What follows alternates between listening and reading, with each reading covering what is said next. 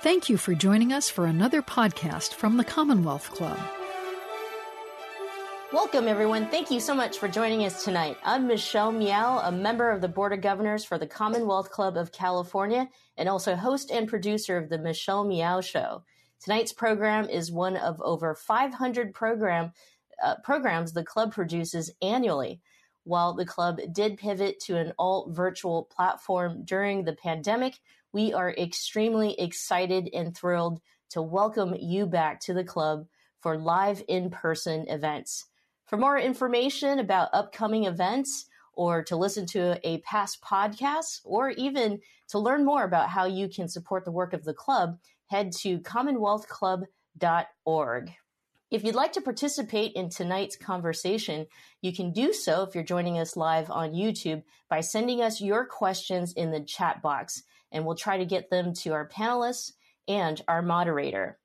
Tonight's conversation is focused on President Biden's promise during the 2020 campaign trail to appoint a black woman to the Supreme Court justice. And now we've got interest in this conversation after the announcement of Justice Stephen Breyer's retirement. And so we're excited to have everyone here to discuss this very, very point, this promise. Let's see if it's made. And so to moderate this discussion, I'm very deeply honored to introduce to you my good friend and also colleague, Carolyn Wysinger, who's the education coordinator for the Commonwealth Club of California and also board president of San Francisco Pride. Carolyn. Thank you so much, Michelle. And I'm just so excited to have this amazing group of women and talk about this very important topic. And, and I want to jump right into it because I personally have had quite a day, you know, with getting people to understand how important this moment is specifically to black women, why I as a black woman should be the one that's moderating this because it's a conversation that we have in our, our black women circles so much and so often.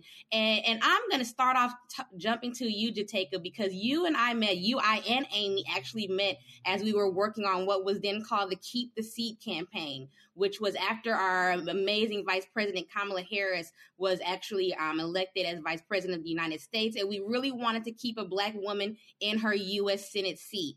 Um, unfortunately, we weren't successful in that, but it really generated a lot of energy and conversation at that time.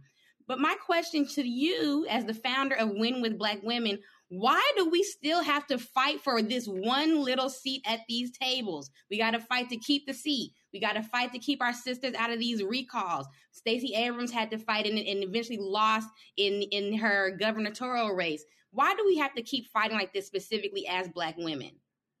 Well, first of all, thank you, Carolyn, and thank you to the Commonwealth Club for just having this important conversation. It's just really an honor to be on this panel with such distinguished voices and Black women who have been a part of so much of the fabric of America.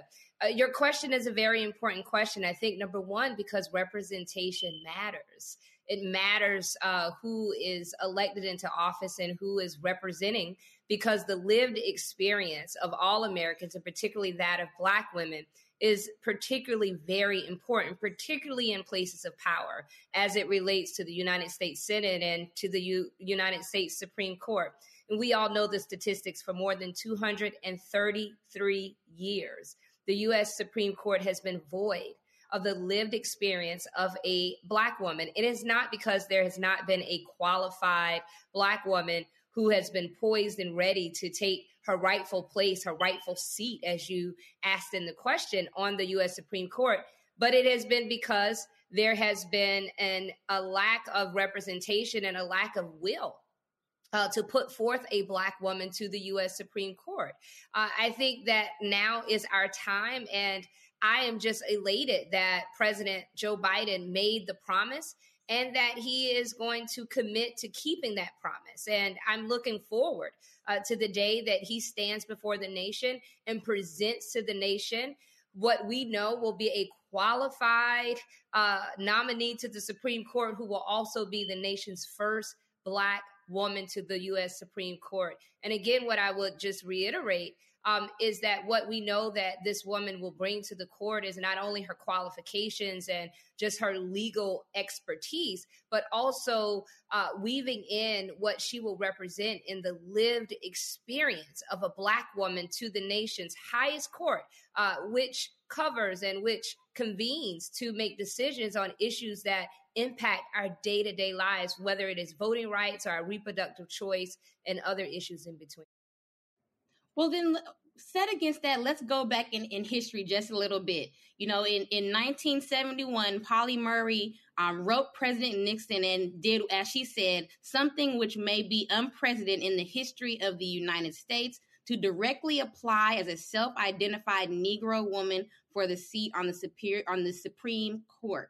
And remember, Pauli Murray was one of the most influential non-credited constitutional lawyers of our time. Thurgood Marshall himself actually credited her work and her writing for his landmark um, separate separate versus equal um, race or fight. So I want to ask LaDoris because I, am reading your book. I haven't finished it yet, Judge. I just want to say that, but it, it has so much information and so many um, ideas and thoughts about your time on the bench. You know, how deflating is that to us as Black women and our um, how we feel about the justice system, knowing that we're always so influential in, in these cases in the justice system, but we had to wait 50 years from her applying to actually see this moment. All right. Uh, I, I do want to just pick up on the Pauli Murray comment you made. She was an amazing woman. There's a documentary about her on Netflix. But in, in my book, uh, Her Honor, uh, there's in the very front is an epigraph. And an epigraph is just a quote from someone who embodies the spirit of the book. And the quote I chose was one from Pauli Murray. So people who don't know her, I hope you will get to know her because she's just been so overlooked through history. So to, to get to, to your point, I, what, what has struck me so much is that it's been 31 years since a black woman sat before the Senate Judiciary Committee ahead of a Supreme Court justice nomination hearing. And that black woman was Anita Hill. She appeared before that committee on live television. She testified against Justice to be Clarence Thomas. Um, and it was Joe Biden, who was a senator at the time, who chaired that committee. And that committee was composed of a group of 14 white men who went on to recommend the confirmation of Clarence Thomas to the Supreme Court. So I look at the irony of this. 31 years later, we now have a black woman who will be sitting in front of the Senate Judiciary Committee, this time seeking an appointment to the U.S. Supreme Court. Uh, and, and, you know, one of my fantasies was, wouldn't it be just something if it were, in fact, Anita Hill, who was recommended for the appointment, and here we have Joe Biden as president, but he could make amends for all of that. But it's not going to happen. Uh, we want someone young enough to serve for a long time. And I hope, by the way, it's someone who reflects the philosophy, the sense of the Black community, because that's not what Clarence Thomas is at all. He is not in tune with the views of the Black community. And so, why is it important? Why am I excited about it? The U.S. Supreme Court works by having consensus. They have conference meetings where they talk about whatever cases they've decided to hear. And these are cases that, whatever they rule on, affects everyone in the country. And I, I, find it so really interesting because at these conference meetings, they talk about it and they bring in their own experiences. We have not had a black woman there to bring in her own experiences. It's so important to do it. And I just want to bring up one last thing. Justice Sandra Day O'Connor, when she was on the bench, she talked about how she learned from Justice Thurgood Marshall. And th- this is a quote from her. Uh, she, she said this or wrote this occasionally at conference meetings i still catch myself looking expectantly for his raised brow and his twinkling eye talking about thurgood marshall hoping to hear just once more another story that would by and by perhaps change the way i see the world. That's the importance of having inclusion representational diversity on the u.s supreme court and and I certainly apologize, Judge, because for those who don't know who Judge LaDoris Cordell is, she is the first African American woman judge in the state of California, and I am just so honored. In Northern California. In California. Northern. I'm sorry. Thank you for correcting me. I don't want to offend anybody else. And and we're actually going to get to District Attorney Becton in just a little bit, who is the first Black woman district attorney in my my county of Contra Costa County, and I, I adore her so much. You know, so let's get to the promise then. So in, in 2020, during a presidential debate, President Biden made a pledge that he was going to nominate a black woman to the Supreme Court under a, a, bit of almost duress. It was just before he was going to South Carolina looking for um, the approval of the, the state with one of the highest black populations in the nation. And so for some of us who may be a little bit ambivalent, um, it felt like he was just trying to make a play to get more black voters. And so now he is at a moment where he can actually make good on that promise.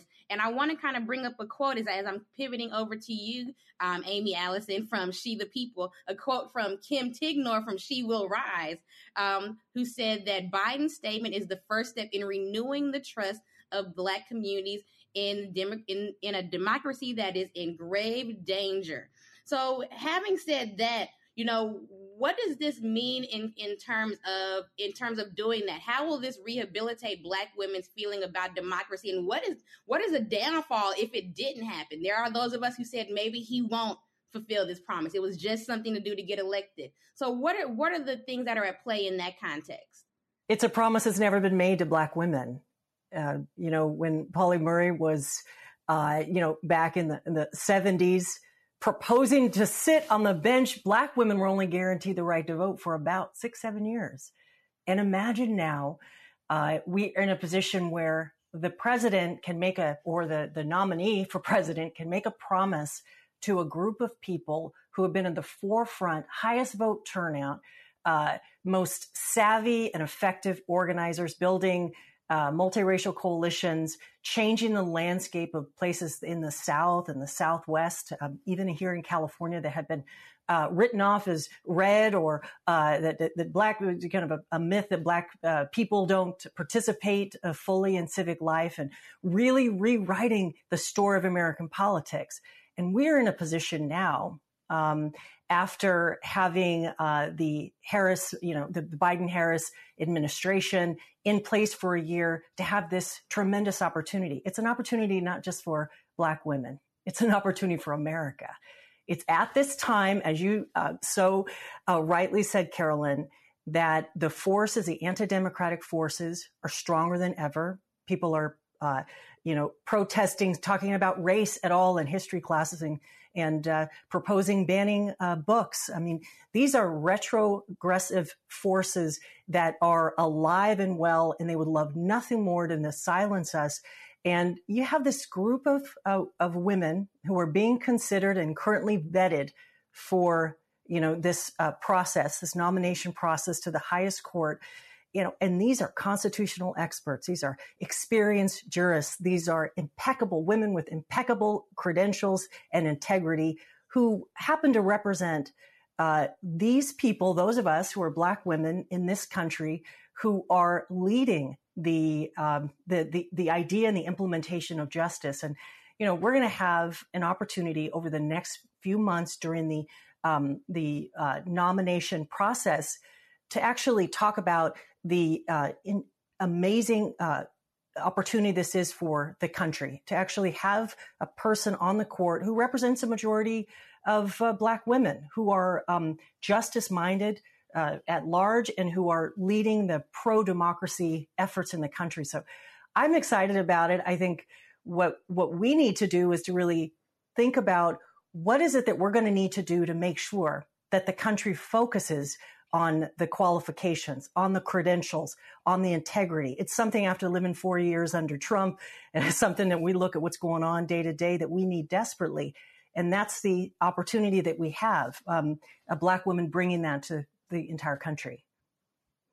Okay, so I'm going to start getting into some questions, and I really, really hope that my civics teacher from high school is not listening because I need everyone on here, all y'all expensive or, or, extensive law people to explain some things to me. And I'm, I'm going to start with with my district attorney, Diana Becton, because you know you we you assume and it, it may seem more comfortable for justice to live outside of electoral politics and politics in general but being a district attorney you are actually someone who's been on the bench who is a lawyer and who is elected to your position. Can you talk a little bit about how how it is doing justice work under that intense political scrutiny? We're seeing we have a what a handful of black DAs across the country who always get a lot more scrutiny for their their lens, the way that they um, rule in certain things. How can how do you rule under that, or how do you make those type of decisions under that scrutiny?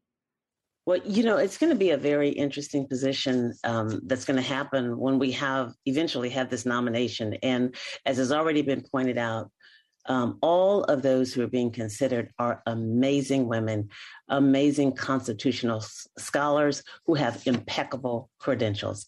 And so when they come to this table, they will come prepared with not only their experience and their knowledge but you know they've probably had to fight a lot of battles and break a lot of ceilings to get to the point where they are.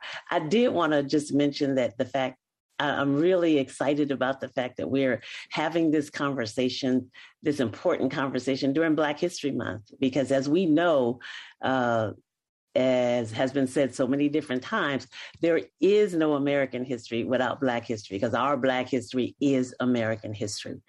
And I think the other thing that's going to happen as we begin these conversations over the next few months is that Black women will have who, who have an incredible history in the legal profession, well, there will be an opportunity to lift up our stories and the importance important roles that we have played in these spaces.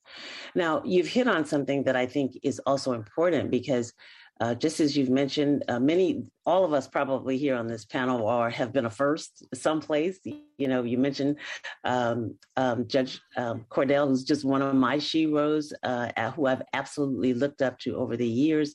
When I became a Superior Court judge in Contra Costa County, I was again the first, uh, the first Black woman to be um, elected as the presiding judge, and now I find myself in this position, along with just a handful of other women around the country, to be the first um, woman, the first Black woman, uh, and the first person of color, all of that, to serve as the district attorney in Contra Costa County in its 168 year history, which literally takes us all the way back to slavery.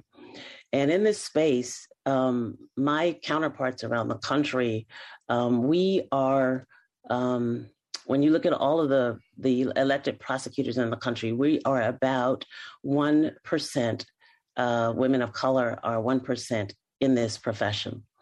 And so I think what we will find is what so many of us have found when we have broken through these very, very thick uh, glass ceilings. Uh, we know for sure it will happen because it has happened to each and every one of us as we have broken this ceiling it's already happened. There will be opposition to our, our, our nominees. And I just, I'm going to just put that out here on the table. It's already happened. We're going, we have seen and we have lived this story too many times. What happens is when uh, women of color, Black women, get into these positions, people immediately want to challenge our right to be here as if we have no right and as if we have no qualifications to sit at this table. And so I think as Black women, uh, as part of this conversation, in addition to what's already been stated, we must be prepared with facts and information about these beautiful, intelligent women who are going to come forward so that when they encounter opposition, we are here to tell their amazing, amazing stories. They're going to say things like, oh, well, she's only getting it because she's an affirmative action candidate, or uh, she's getting this job because she's a Black woman. And they're going to do everything that they can to discredit her and to discredit her abilities how do I know this? Because it has happened to me and so many other Black women around the country. Uh, as Black women leaders, we're not going to be surprised as uh, when our credentials are attacked because we are entering into a place that has historically been a white male space. We know that these tactics have been over and over, used over and over again to diminish Black women and to diminish our accomplishments. So that's what I'm going to urge all of us to be thinking about as we have time to prepare and move into this important important space of the nomination process that we begin to think about how, no matter who that nominee is, that how we lift up the important and amazing accomplishments so that when those critics come, we will be standing by her side, in front of her, behind her, on the side of her, pushing her, letting her know, yes, you are entitled to a seat at this table and letting the world know that she's entitled to be in that space. Carolyn, could I just jump in and, and add a, a, couple of things to what um, was just said by Diana, which was beautifully said? Uh, the, the pressures on being the first, particularly if you're of color and especially if you're a woman, um, and the combination of the two. And, and from my view, in my own experience, there were two types of pressures. So there's pressures from those who do not want to see change, do not want inclusivity, and they're guided by stereotypes. They just make assumptions that you're there for certainly not on merit. And their expectation is that you'll fail, that you won't be prepared, that you will fail. So there's that pressure. Then there's this other pressure, and that's basically from communities of color that are saying, please don't fail. Please do not fail. Because if you do, there won't be somebody looking like you or like us for a long, long time. So you have pressures coming in, pushing on this person who is the first, who's breaking the, the, the ceiling, the glass ceiling here, or the ceiling of color as well, and saying, we expect you to fail or please don't fail. So there's all of that. And I'm pretty sure, Diane, when you were on the bench and even as DA, you know, there's communities of color, they're supporting you, but they're saying, be prepared, don't, don't mess up. And the other side saying, well, we know you're going to mess up. We expect you to fail. Yeah. Uh, Judge, thank you so much for for mentioning because, you know, when we break through these ceilings, um, it you you've really clearly stated the fact that when we move into these spaces um, and we're breaking these barriers that really challenge the status quo, but also create such high expectations in the communities that we come from, the communities that we represent and that we serve. And and so it, it really is can be a very um, challenging time because, as you said, there are so many people who expect us to fail because they've already decided in their minds that we don't belong at this table, no matter how qualified we are, no matter you know what path we've taken to get here. There's an assumption that we do not belong at this table and that we don't have the right to be here. And then, as you said, there is the weight of of of our community, the, the weight of our people, the weight of all of those who have been disenfranchised and voiceless for so long to really be almost a giant, if you will, in these in these positions because we know that it, it's our whole our whole community is looking at us and and cheering for us, cheering for us, but really hoping and praying that we will make a good impression and that we will not only do well here in our positions, but that we will uh, open the door for others to follow. Not only just open the door, but just kick that doggone door down so we can make sure that other women and other people who look like us are coming through that door. And I'm I'm so glad that you mentioned that pressure, Da Becton, and I'm going to kind of stray from my own script a little bit, and I'm going to move over to Jotaka because I know that a lot of what what you all do with women with Black women is to be there and be ready you know, when people are coming against folks' record and really defending them. That's how I've experienced you as, as a baby in this political arena. And, you know, for those who don't know, Win with Black Women is giants across our nation that come together to do that particular work. But can you tell us a little bit more about how you all actually support these Black women, not just as district attorneys? We have Black women mayors who get attacked. We have Black women in our, our assembly districts, all these places that get attacked and need support. How do you all do that in Win with Black Women, and why are these collectives so important? Well, to the to the point, and and just listening to to Judge Cordell and Da Becton, um, in in your own experience, the what you say and the reality that particularly Black women face. Uh, not only Black women that are running for office or Black women that are nominated for you know p- these prestigious positions, but just Black women in day to day life are faced with what is sexism and racism and microaggressions and and win with black women and i believe black women and other black women led organizations across the country are, are committed to ensuring that we protect not only uh, the reputation, but the collective image of Black women because representation matters, uh, in particularly as it relates to the Supreme Court nomination. We have not even met the nominee, and the right wing pundits are already uh, discrediting her. Already saying that this is affirmative action, already saying that she won't be as good. And it is important for us, it's important for Win with Black Women to call it out. We have to call it out when we see it. We have to speak out against it. We have to organize against it. And we have to speak out against it no matter where it comes from.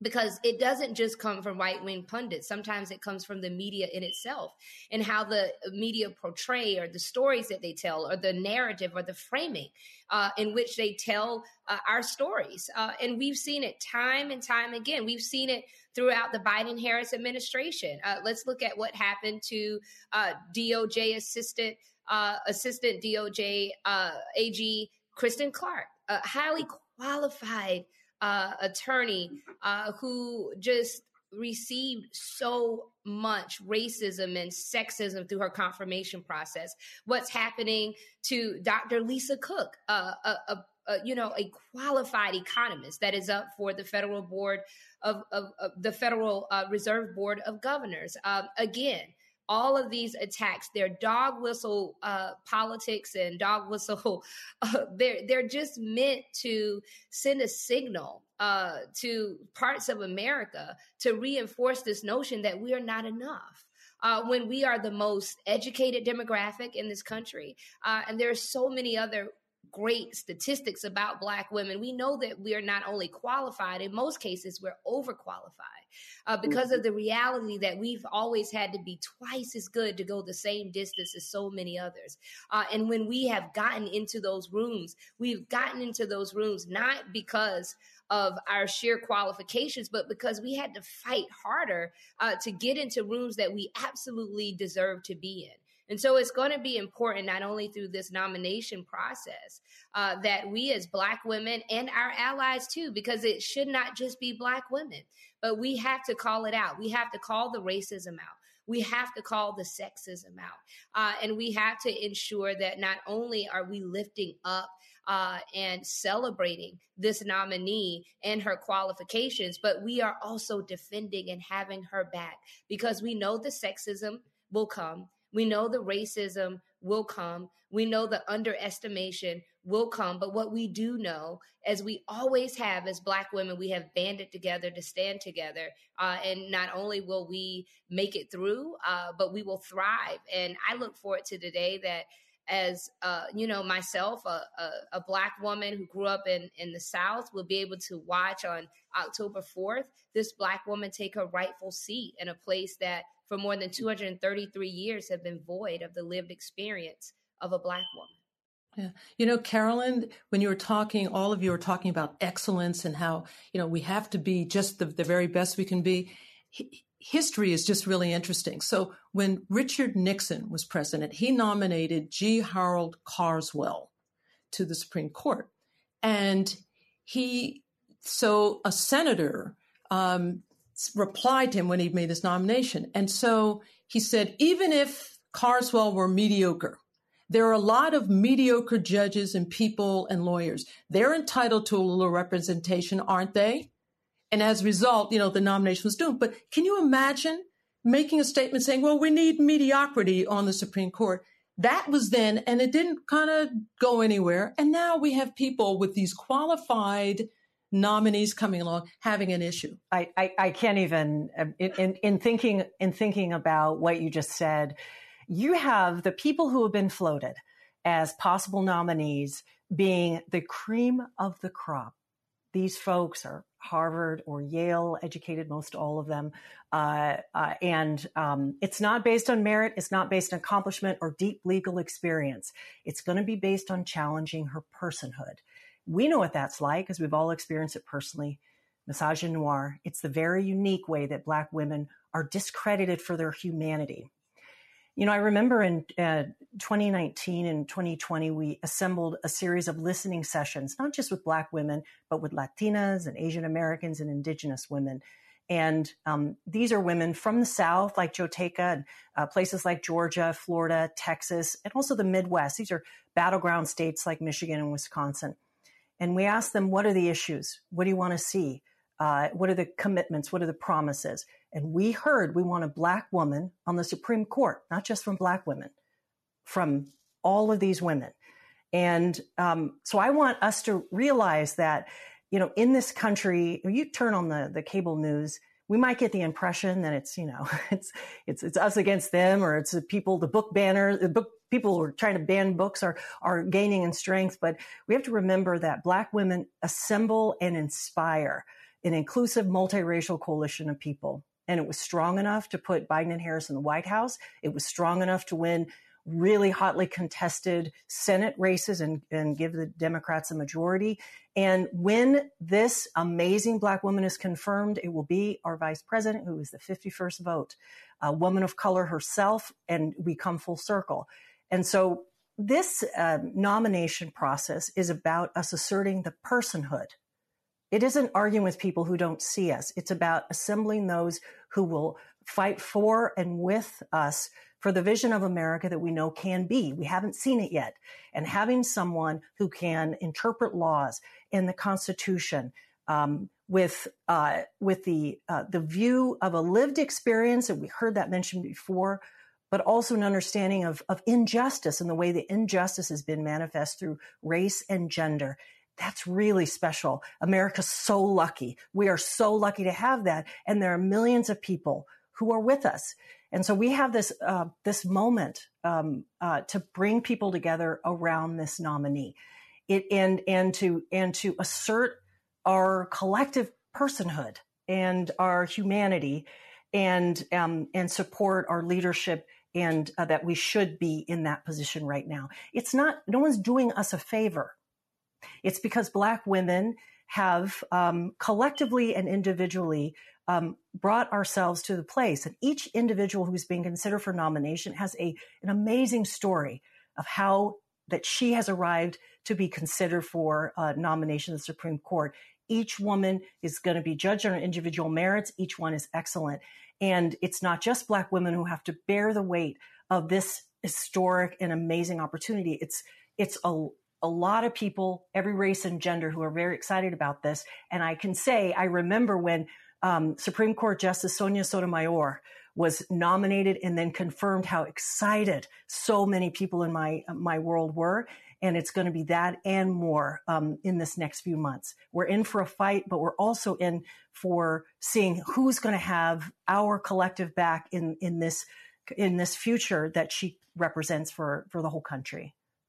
You all have brought up so many points. I don't know which question to ask next, but I have a million of them. So I'm going to stick with what Aimee said about interpretation. I'm going to go to you, Judge Cordell, because in your book, you know, you chronicle a lot of different cases that you've had on the bench, especially juvenile cases, and you talk a bit about how hard it was and how important it was for you to interpret law in a certain way to give equitable outcomes. Can you talk a little bit about? We talk so much about the black lens, the lens of black women, how the conversation changes when black women are at the table. How important it is it to have specifically a black woman a black woman who's interpreting these laws from the highest court in the land and how does that change with her lens yeah. So the book I wrote was from a trial judge's perspective, and as Judge Becton, now DA Becton knows, um, it's it's the hardest part is really using discretion, where you you have you bring in your own life experiences to inform what you're going to do. Let's say it's in the criminal legal system uh, with a person at sentencing,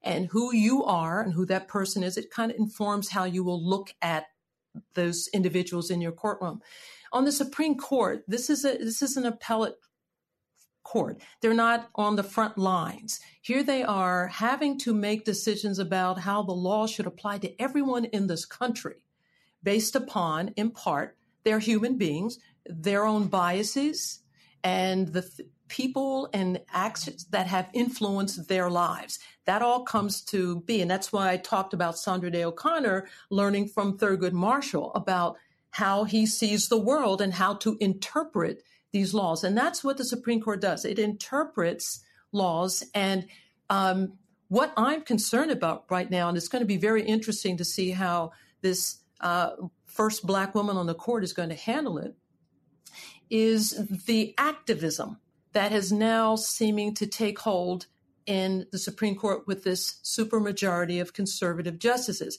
And activism is usually viewed as a pejorative. It's just not, not a great thing. It means you're disregarding precedent and you're just uh, doing what you think you was right or what you want to do. Um, and that is clearly what's on the agenda as Roe versus Wade comes through. We have precedent. It's quite clear what the law is, but we have indications that we have a court that's going to not go that route. So it'll be very interesting to see how a black woman on the bench, whoever it is going to be, deals with that that activism um, and is able to perhaps find a way because the the numbers are not there. That the this appointment will not change the conservative majority on the court, but still they have those conference meetings where they have to discuss things and hopefully maybe uh, it'll be a person who can maybe get through to some of these folks uh, about not being that kind of uh, of an activist. And I will tell you, there's one other pressure I think is going to be on whoever this person is, um, is seated at the court, and that is the pressure to have restraint when Clarence Thomas opens his mouth, and for this woman not to go off because I will tell you, if I, I, think now, you know, knowing what I know and everything, if I were to sit on that court, I wouldn't put up with this foolishness. I mean, it would just be, it wouldn't be a good scene. So that's another patience and restraint's going to have to really show forth when they uh, have their conference meetings. You know, I, I hope to be an elected official one day and run for office, and I get preached at. Look at D.A. Becton looking down, like, you know, you got to be good, Carolyn. Watch your mouth, Carolyn. So I, I definitely Yes, you do. I definitely understand that. But I, I want to kind of follow up on that again with you, Aimee. And we're going to talk to me like as somebody who failed civics. There's always a long term strategy with these nominations. Of course, we, are talking about the nomination of a, a black woman, but you know we're talking about age we're talking about the, the as judge cordell said the the majority on the court is not going to change you know we're replacing one liberal judge with another liberal judge what do you see as the strategy going forward with who they're going to pick as far as, like we said, age, views, and all of those things? How does that work when they're um, coming up with a nomination? I'm excited about the lifetime appointment opportunity because a lot of things can happen in a lifetime. Remember, even if we're not the majority uh, right now, the dynamic can uh, change and we're we're in a, a, place talk about activism. When the judge brought up activism i read the new york times piece that came out this week that talked about clarence thomas pushing the boundaries of right-wing activism and his wife Ginni and her uh, being implicated being uh, connected to and in support of the insurrection last january 6th that kind of activism has poisoned uh, the court. And you have a, a, a woman who's going to come into that dynamic and try to establish um, the kind of integrity that we had originally assumed that the Supreme Court justices would have a sort of um, ability to interpret with life experience, interpret with constitutional expertise, but at the same time, um, uh, uh, really look at those as long-term opportunities to um, pursue justice. The long game is that we have one more seat, one more seat, one more opportunity. Now, remember, when we looked back, we looked back the opportunity during the Obama years, we thought that the president was going to have an opportunity to uh, place one, uh, at least one Supreme Court justice. Um, and that was blocked. But our situation can, and the political um, climate continues to evolve. It's very important that we uh, look at this lifetime ap- appointment in the whole trajectory of the pursuit to justice. It, and it's one branch of the government. It's one place where we can um, pursue uh, laws and serve, um, you know, have a government that serves the people. And we have to look at it as bigger than one election cycle. I think that's the the the uh, the the tack that we need to look at is this is a um, this is an appointment that has incredible, uh, dec- hopefully decades long impact. And you you you look at um, the history, and you know the judge could tell you more history where they were the Thurgood Marshalls placed on a you know as a minority opinion on the Supreme Court, and the decades worth of influence over time that was built, and the whole um, kind of jurisprudence and decisions that were made because he was there, and that's the I think that's the possibility here.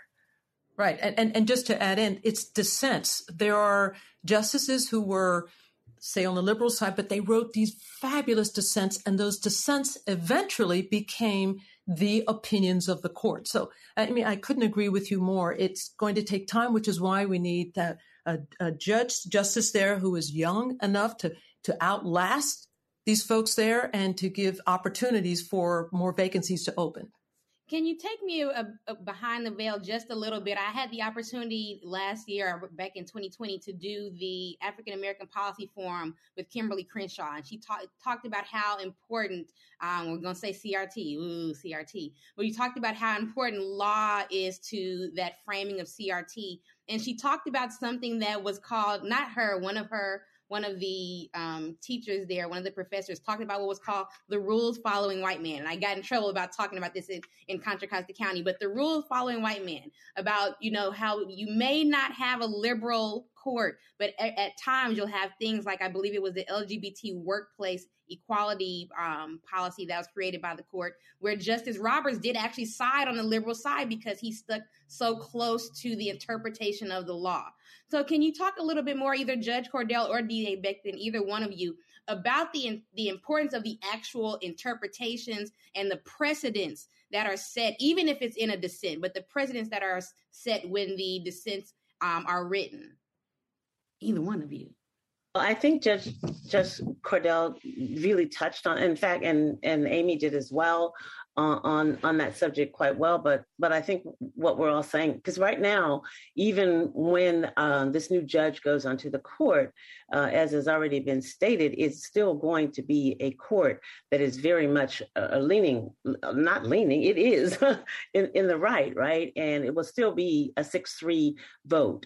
So this is truly the long game and that's why we need this person to be there uh, a, a, person as has already been stated that has the stamina and that is young enough to be able to stay for through the long haul because it's going to be a long haul but it is the voice that is there. It is the richness of that diversity and that opinion it's possible that the person could be persuasive enough in those sessions where they're talking about cases and talking about the law and the outcome and bringing this new perspective that is not at the table currently. It's possible that that person could be persuasive. But as we've stated already, those dissents, those dissents can be written in a way that they are so powerful that they uh, are so impactful, not only on that moment in the court, but also on all of us in the country. And even though at that moment it may not become the law, it could, in the long, long haul, begin to change minds and opinions. And it could have all of us saying, you know, this has got to change, and maybe being influential on the future decisions of that court. And remember, this is just one appointment hopefully hopefully we might even get another one right? Uh, before uh, the the dynamics change and before we have this opportunity for the confirmation. And so uh, we can't put all of our hope in this one moment in the sense that there's still going to be that imbalance uh, but we're in it for the long haul and we know that this is a very very important step towards change. And, just to pick up on precedent that you mentioned, Carolyn, the court issues rulings that all courts in the country have to follow. And the, the importance of these decisions is that they, they set the law. They are the precedent. There's what has to be adhered to. So when those precedents are overturned, sometimes it's a good thing because the court, for example, in Plessy versus Ferguson, 1896, stated ruled that. It's the it's the, probably you know one of the most worst decisions the courts ever made. Separate but equal but really they met with separate and not equal at all. And so that was just overturned 1954, with Thurgood Marshall arguing the case, Brown versus Board of Education. So at times, precedent changes because the nature of what this nation needs, what's the right thing to do, changes. Uh, so you have justices on the conservative side who are not waiting for that at all. It's what they deem that they think is best for the country. Uh, so you have them what are called that they they go with just the framers' intent. Whatever it was the framers intended, that's how we're going to do it. That's absurd. That's completely absurd. The law changes and evolves, just like from Plessy versus Ferguson to Brown versus Board of Education. And then you have Chief Justice Roberts, right? He famously said that his job as a justice on the Supreme Court is to, and I'm quoting him, to call balls and strikes. Basically, to dispassionately apply the law to the facts before him, and that's it. And then, in contrast, during the confirmation hearing of Justice Sotomayor, her detractors just were all over her and attacked her for having once said, and this is a quote from her personal experiences affect the facts that judges choose to see. That's why it is so important.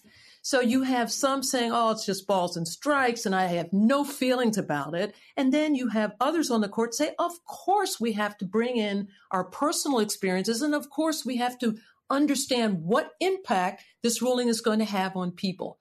So, I mean, that's what makes up the U.S. Supreme Court. And the hope is when they meet in their conference meetings, and discuss these cases, at least they're willing to listen to each other. And I don't know that that's really going to happen now with the supermajority and I of the conservatives, and it, it frightens me and it saddens me. And as you all pointed out, this is the long game. This is now, and we must not get frustrated. We must not lose, lose faith in this, uh, in this process. And I believe this one appointment, in the end, is going to make has the ability to make a big change in the court.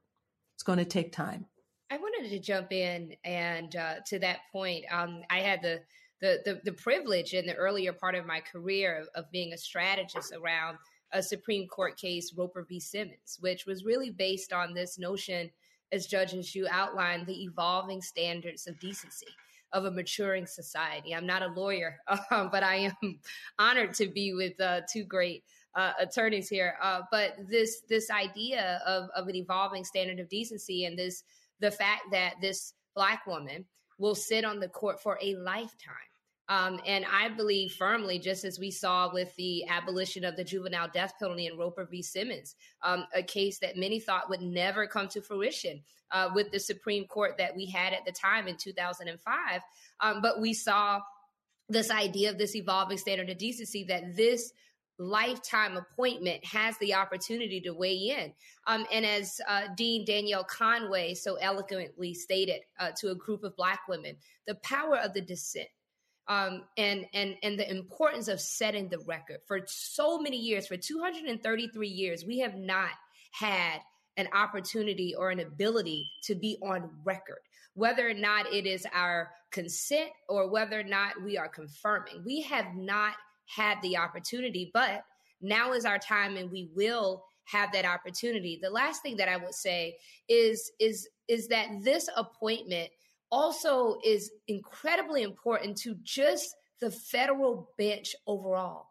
The pipeline, the fact that we are talking about all of these qualified black women who for far too long have been underestimated and overlooked and pushed to the margins. And now we are centering them in the conversation. So so not only is this nominee important and i want to lift up the words that our vice president uh, stated today that she will be the first but certainly not the last. Um, that there will be after this nomination i hope more uh, to the U.S. Supreme Court. But certainly, I think this opens up a conversation about Black women on the federal bench overall. Uh, and we've seen a record number with this administration of President Biden and, and the Biden Harris administration appointing uh, more black women to the federal bench than we have seen in a combination of previous administrations. And, and I think we're only going to see more. And I think the fact that we're having this conversation, it is only going to seed more. And I think it's important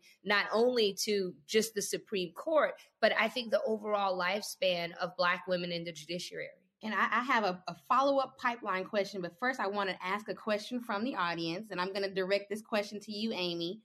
Who is the bigger threat to confirming a black woman for a SCOTUS, a GOP senator or Senator's Manchin or Sinema?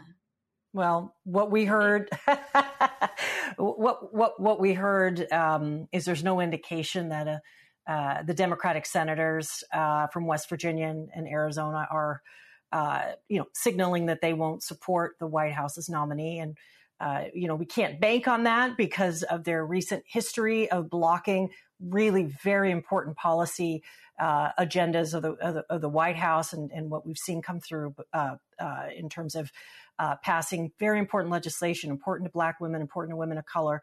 Um, so I understand the question. Um, we also can see there's a, there's at least one nominee who's won uh, Republican support as well in a pretty recent lower court confirmation. So um, I think it's looking uh, pretty good. I think the the Republicans are who to who to focus on. I, I think it wouldn't hurt um, in thinking about where to put your energy uh, to call up the senators. Call, first of all, call your own, own senator. Make sure they're solid. That's it. Make sure they're solid. Make sure that in um, if they happen to be on the Judiciary Committee, that they're prepared to highlight the qualifications and the integrity uh, and uh, the uh, the readiness of of the nominee, first of all, and and not allow any attacks on her personhood. That's very important. Second, please call uh, Senator's Manchin. Uh, you know, call the other uh, senators that feel iffy and make sure that your voice is heard. And third, don't just cede that um, or accept that a Republican will not. There are some Republicans that have supported some of the potential nominees call them as well. Let them know that it's very important that they, um, you know, register their support uh, for the nominee. I think we don't we don't give an inch. This is not a position of weakness that we come to nomination as a position of strength. And let's act like it. Let's let people know. Uh, black, black women are a uh, electoral force. We're an organizing force. We're a moral force in this country, and we motivate a broader coalition of people. And so let us use the power that we have in order to, um, uh, uh, you know, make sure that these senators do uh, do what they need to and support and vote for uh, this nominee. Now I have to reword my next question because you already led into it a little bit, Aimee. and it's, it's, the conversation about the pipeline. And, you know, that's one thing they were saying in political spaces everywhere build the bench, build the bench, build the bench. But as I said, I'm again a person who's just now paying attention to how a SCOTUS nomination works. I mean, because as we say, representation, I haven't paid attention since Clarence Thomas, and really all I remember in 1992 as a seventh grader was the Anita Hill hearings. So then you have that. So, but I do know that now as an adult out in these spaces, when we talk about elected justice positions, like being a district attorney, like being a sheriff. I've talked to friends who are qualified for those positions, especially sheriffs, and you cannot get black folks to really be interested in like these type of appointed and elected positions. How do we embark on? I'm going to start with you, Jotaka, because I know you have to leave us in a little bit. How do we start to get Black folks to understand how important it is for us to not just become lawyers, even though we need Black lawyers, but really start getting in line for these appointments? I know Judge Cordell, you first came to the bench as an appointment. How do we build a bench of justice warriors that get up to that federal level? I think it's important that we recognize and understand the power and the importance of being in these positions let's take a look at you know a case that we all were watching uh, the last few weeks and the last two years in in Ahmaud Arbery uh, and the brutal murder that took place uh, of, of of Ahmaud Arbery.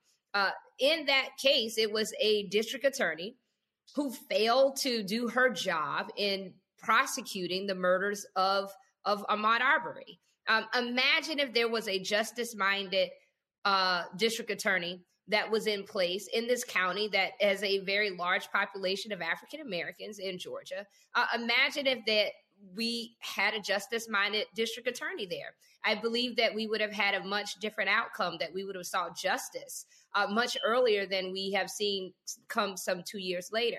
I, I, would also look at and, and, and just remind people of the, the remarkable public service of our vice president who started her career um, as a district attorney, as an attorney general, is now a U.S. senator, and now the vice president of the United States. It is important for us to be on all sides of the law because having that lived experience, having that uh, knowledge, uh, is incredibly important. I think we shouldn't shy away from being in these positions because it is often those key positions are the positions uh, that really is an indication and, a, and a line between justice and not having justice. And and sadly for our community, for our community, uh, when there is a lack of, of justice, it's often at the hands of a decision maker uh, who does not look like us but has power um, and is often elected into office in communities where we have a majority or where we have the ability to sway and to have a, an incredible impact on who is elected into that position.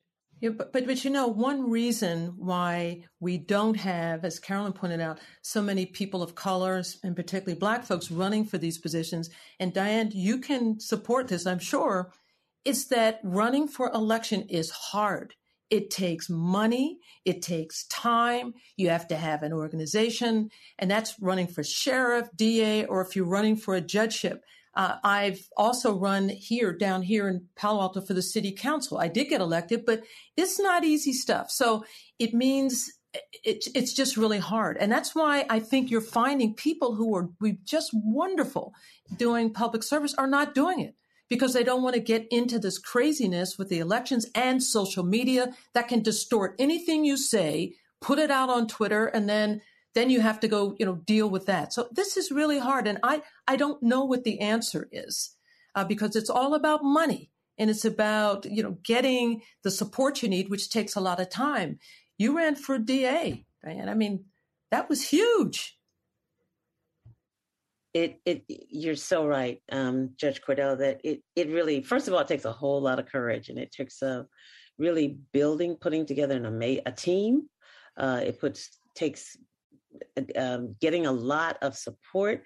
It takes having the longest days that you can ever imagine, you know, from being somewhere at seven in the morning for breakfast and then being somewhere at eight o'clock at night for something else. And, and then really being able to raise the money, especially, you know, it, for myself, like in a countywide or in a statewide position, uh, it takes a lot. But I want to just take a, a kind of a step back, if you will, for just a minute, because and Carolyn, and I don't want you to lose that thought, but I know that Jotaka has to leave us real quick. Oh. I wanted to thank her for for her amazing perspective, amazing. joining us, and you know, follow when where where can people fo- follow Win with Black Women, Jotaka? Uh, you can find Win with Black Women on all social platforms. So you can find us on Twitter, you can find us on Instagram. We're on Clubhouse. There's a Win with Black Women conversation uh, that happens every Tuesday at 8 p.m. We're also on Twitter Spaces, and we are going to be activating and and and really mobilizing in coalition. Uh, with the collective of Black women leaders uh, and organizations to lend our individual and our collective voices to this very important moment in history in not only making sure that we call for the full, fair confirmation of the nation's first Black woman Supreme Court justice, but also making sure that we protect her and that this process is free and void of sexism and racism. And I look forward to celebrating the day that she takes her seat on the bench of the U.S. Supreme Court. Thank you, Jotaka. We'll see you very soon. Thank you. All right. D.A. Becton, I hope you didn't lose your train of thought. Go ahead. No, I just because you had mentioned earlier about building the pipeline, and you know, I think that pipeline has to start earlier and earlier and earlier. You know, not waiting until we get to the place where we are thinking about possibly running for office, but starting so much earlier, either even with our kids, you know, in in in elementary school, if you are high school, getting them not only being able to see us and and see people who look like them in positions of influence and power but also telling our stories so that they understand that they too can can can get here right so i know that when i was doing uh, work um, I used to chair the State Bar Council on Access and Fairness, and that is was a huge part of our work. And one year we decided to bring a group of high school students from a, what we would call an underserved community to the court to spend a day with judges and lawyers and everybody who worked in the courthouse. And we had them just write a brief snippet before they came. Like, what are you looking forward to? What do you want to see? What do you want to hear? And the kids just had these really dismal stories. Like, I don't even know why I'm going. I never been, met anybody that went to college. I don't have any money. I don't, I don't know why, you know, we have to go on this kind of trip and then after they spent the time with us and they they understand that we came from the same communities that that they uh, came from that we're still in those same communities they hear our stories about how we were able to get into college how we financed our way worked our way how all of those things happened for us even though we not did not necessarily have the support. Their exit paragraph was one of empowerment. It was like wow I, I, met somebody today who looks like me. I can see myself in that space. And so I, am just trying to make the point that that all of us have that responsibility, right? To to try to help not only um, build a pipeline, but to see for young people to see us in these positions and feel empowered to understand that they can be in these positions too. And then of course the the huge, huge significance of being a mentor to people who reach out to us who are thinking about doing something like we're doing being able to take the time with them to help them understand how to navigate how to become a judge for example was a lot of work that those who've been in uh, who've been in the judiciary we spent a lot of time in those kinds of spaces helping people people who look like us people of color to understand how to navigate those spaces and how to get into those positions. And so i just wanted to mention the importance of that pipeline and how early we really have to start so that our kids can grow up with the understanding that um, they they can be in the same positions that we're in. Yeah, because remember what Supreme Court uh, Justice Sonia Sotomayor told a ten year old in 2020. You know, as the first Latina on the Supreme Court, you know, you know, you can be anything. And she said, I want to be the next Latina on the Supreme Court. And she was 10. That's the power of having a lifetime appointment that a black woman could have on a whole generation or generations of um, black girls and women uh, considering going to law school, considering running for DA or running or being appointed, pursuing an appointment as, as, judge, going on the district court or state courts, and working their way up so that they can then be considered um, in the future for Supreme Court appointments. And I think that's amazing. Um, you know, I just wanted to say, Carolyn, and the um, She the People um, is a national network. There are women who are running for uh, positions like DA um, 1%, the DA Becht is like part of a 1%, very, very special uh, group of district attorneys. But um, there's a, a, black woman running in Sacramento uh, for district attorney. There, there are women who are running who require our focus uh, and, and our support and our attention um, so that they don't have to feel like they're doing it alone. And I think um, for those of us who are, are part of changing this landscape, uh, we know that it's going to be important that the criminal justice system, that the court system reflects who lives in this, who actually lives in this country, and it's about time Black women have our rightful place um, uh, in in these roles. Since we're wrapping up, Aimee, how can people find you and She the People to follow your work? She the People's on Instagram, uh, Facebook, and Twitter, and shethepeople.org.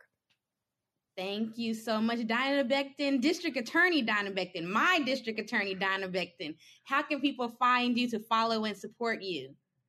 DianaBecton.com, D I A N A B E C T O N.com.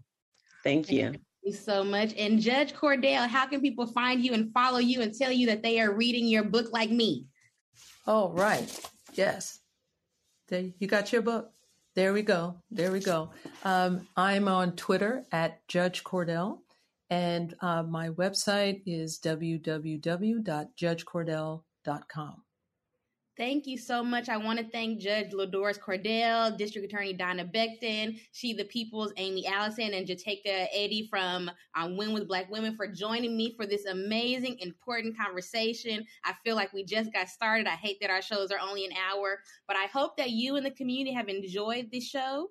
Um, please continue to have the conversation on our Commonwealth Club Facebook page, on our YouTube. Um, and if you are interested in the conversations that we're having, make sure that you become a member because we do these conversations all the time. Once again, my name is Carolyn Wysinger. I am the education coordinator here at the Commonwealth Club, and this adjourns this meeting of the Commonwealth Club. Have a great evening. You've been listening to the Commonwealth Club of California. Hear thousands of our podcasts on Apple Podcasts, Google Play, and Stitcher. If you like what you've heard, please consider supporting our work and help us bring 500 programs a year to listeners like you. Go to commonwealthclub.org/donate.